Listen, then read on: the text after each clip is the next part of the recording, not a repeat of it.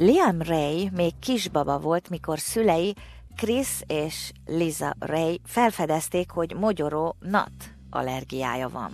He had an allergic reaction to pistachios. He had, was given some, and he came out in all hives, and he was finding it quite difficult to breathe. Ez egy félelmetes felfedezés volt, ami csak fokozódott, mikor kiderült, hogy Liam Ray a pisztáción kívül más magokra is allergiás. A ma már 14 éves Melbourne fiú akár merre megy, viseli az EpiPen nyakbavalót és az antihistamint, amivel megmenthetik életét. I get like really tingly in my throat, like it's very itchy, but it's like an inside, like in your throat itch, and you can't actually get rid of it and then I'll start to feel like sick. Szülei küzdködtek, hogy a kockázatok ellenére fiúk normális, önálló életet tudjon élni. A Melbourne-i Murdoch gyerekkorház kutató központjának átütő jelentőségű kutatásának köszönhetően azonban most új, reményteli hírekről számolhatunk be. I used to be allergic to hazelnuts and almonds,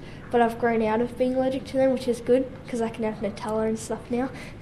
a kutatás 15 féle ételallergiával foglalkozott, 10 ezer 10-14 éves érintett gyerek bevonásával, és azt keresték, vajon mennyire elterjedtek az allergiák, és a reakciók milyen skálán mozognak. A vezetőkutató Kathy Allen professzor arról számolt be, hogy a csoport úgy találta, a gyerekek 20%-a szenved ételallergiában. There's what we call the transient food allergies and the persistent food allergies. So the transient food allergies are the early life ones like cow's milk and egg allergy. They're more likely to be grown out of. We know that 80% of them will grow out of it by age five.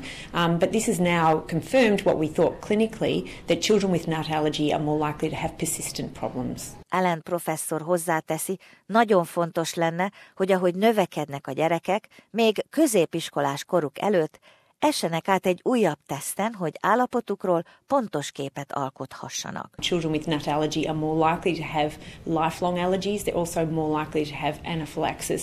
And unfortunately, the fatalities are more likely to be associated with nut anaphylaxis. A kutatások fejlődésével a tesztek eredményeit azonnal értékelni tudják. Liam Ray esetében például allergiájának erőssége változott. If I didn't get the testing done, I wouldn't have been able to have almonds or hazelnuts and I wouldn't have known what they're like and so it's good to know that I can have some some type of nut.